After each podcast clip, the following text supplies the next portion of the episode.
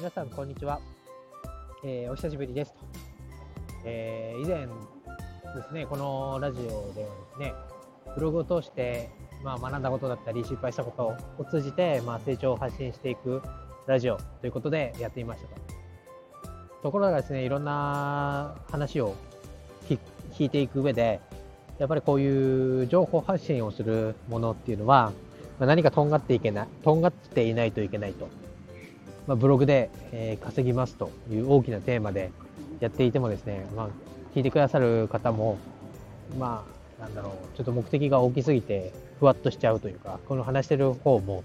ま具体的に何を話せばいいのか、何を話せばいいのかというか、まあ、話すことはいっぱいあるんですけど、えーちょっとこう、尖ってない、ま、なんかブログで稼ぐという大きな壮大なテーマについて、こう、トントンと話していてもですね、まあ、届けられるものも届かないのかなという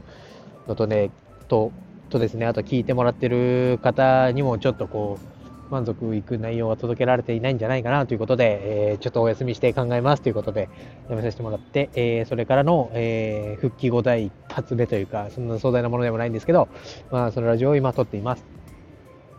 で、えー結果、こう、期間を空けて、どうしようか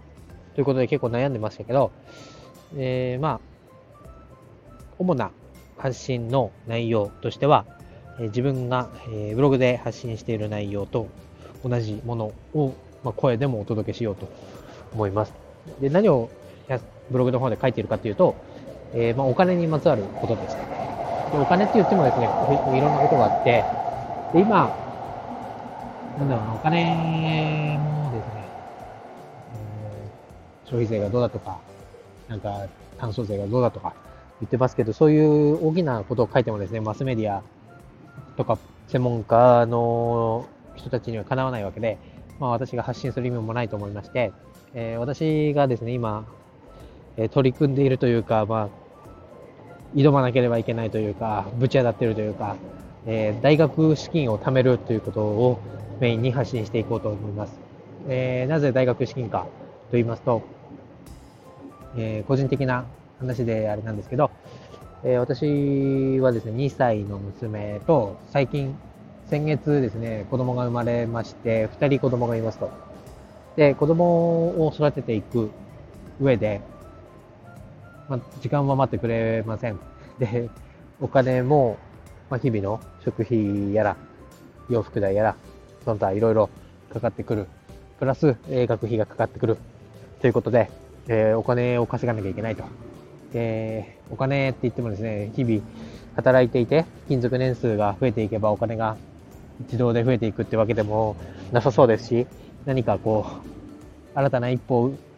新たな一手を打って、えーで、お金をプラスでこう、稼いでいかなきゃいけない。えーなんだ、蛇口を2つ、3つ用意しておかないと、バケツにいくら待ってても水がたまらないみたいな、えー状況になりまして、ブログをやろうと思いましたと。ブログで稼いだお金を学費に当てようっていう魂胆で今までやってましたが、えーそこをですね、より具体的にどうやって、まあ、お金を貯めていくか。なんなら、貯めていく前に、えーお金がいくらかかるのかとか、えーどうやったら貯まるのかとか、まあ、そこまで大きく貯まらなくてもこういう方法をすれば、えまあ、節約ができるよとか、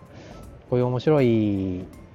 面白い取り組みというかね、なんか登録するだけで1000円もらえるよとか、なんかいろいろこうお金について調べれば調べるほど、まあ、自分もこうのめり込んでいて、発信していて楽しいなっていうことに気がつきまして、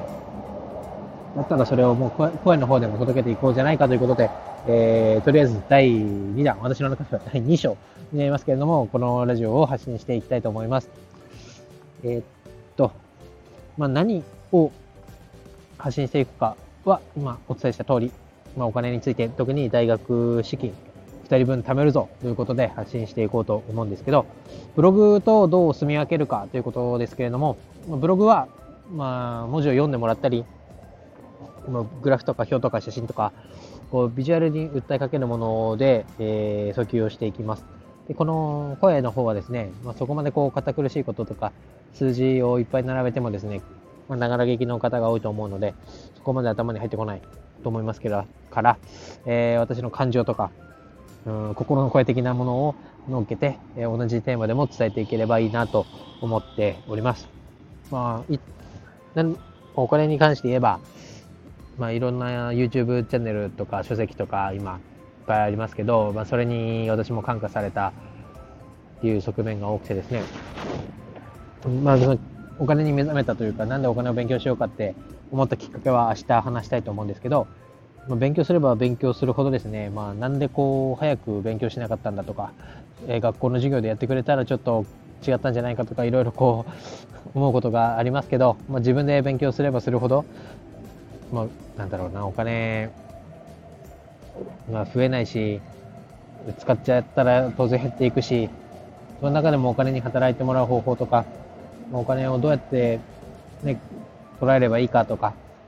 そのお金を使うにしても、まあ、消費なのか浪費なのかみたいな話とかいろいろこう考えさせられるわけです。えそれについてですね、学んだことと、ブログで書いたこと、また日々のですね、その政治的な行方だったり、こう判断だったり、いろんなものを交えてこう話していければいいなと思います。で今までこうブログというところで、まあ、発信していく内容に興味を持って聞いてくださっていた方もいたと思うんですけれども、えー、一旦ですね、そのブログということをブログのなんか全体像的な話はですね、えー、一旦置いといて、えー、今自分が頑張ってこう副業でブログを書いて、え、お金を稼ごうとしているテーマであるお金のことについて、え、発信していきたいと思いますので、え、今後もですね、聞き続けて、継続して聞き続けてくださる方はね、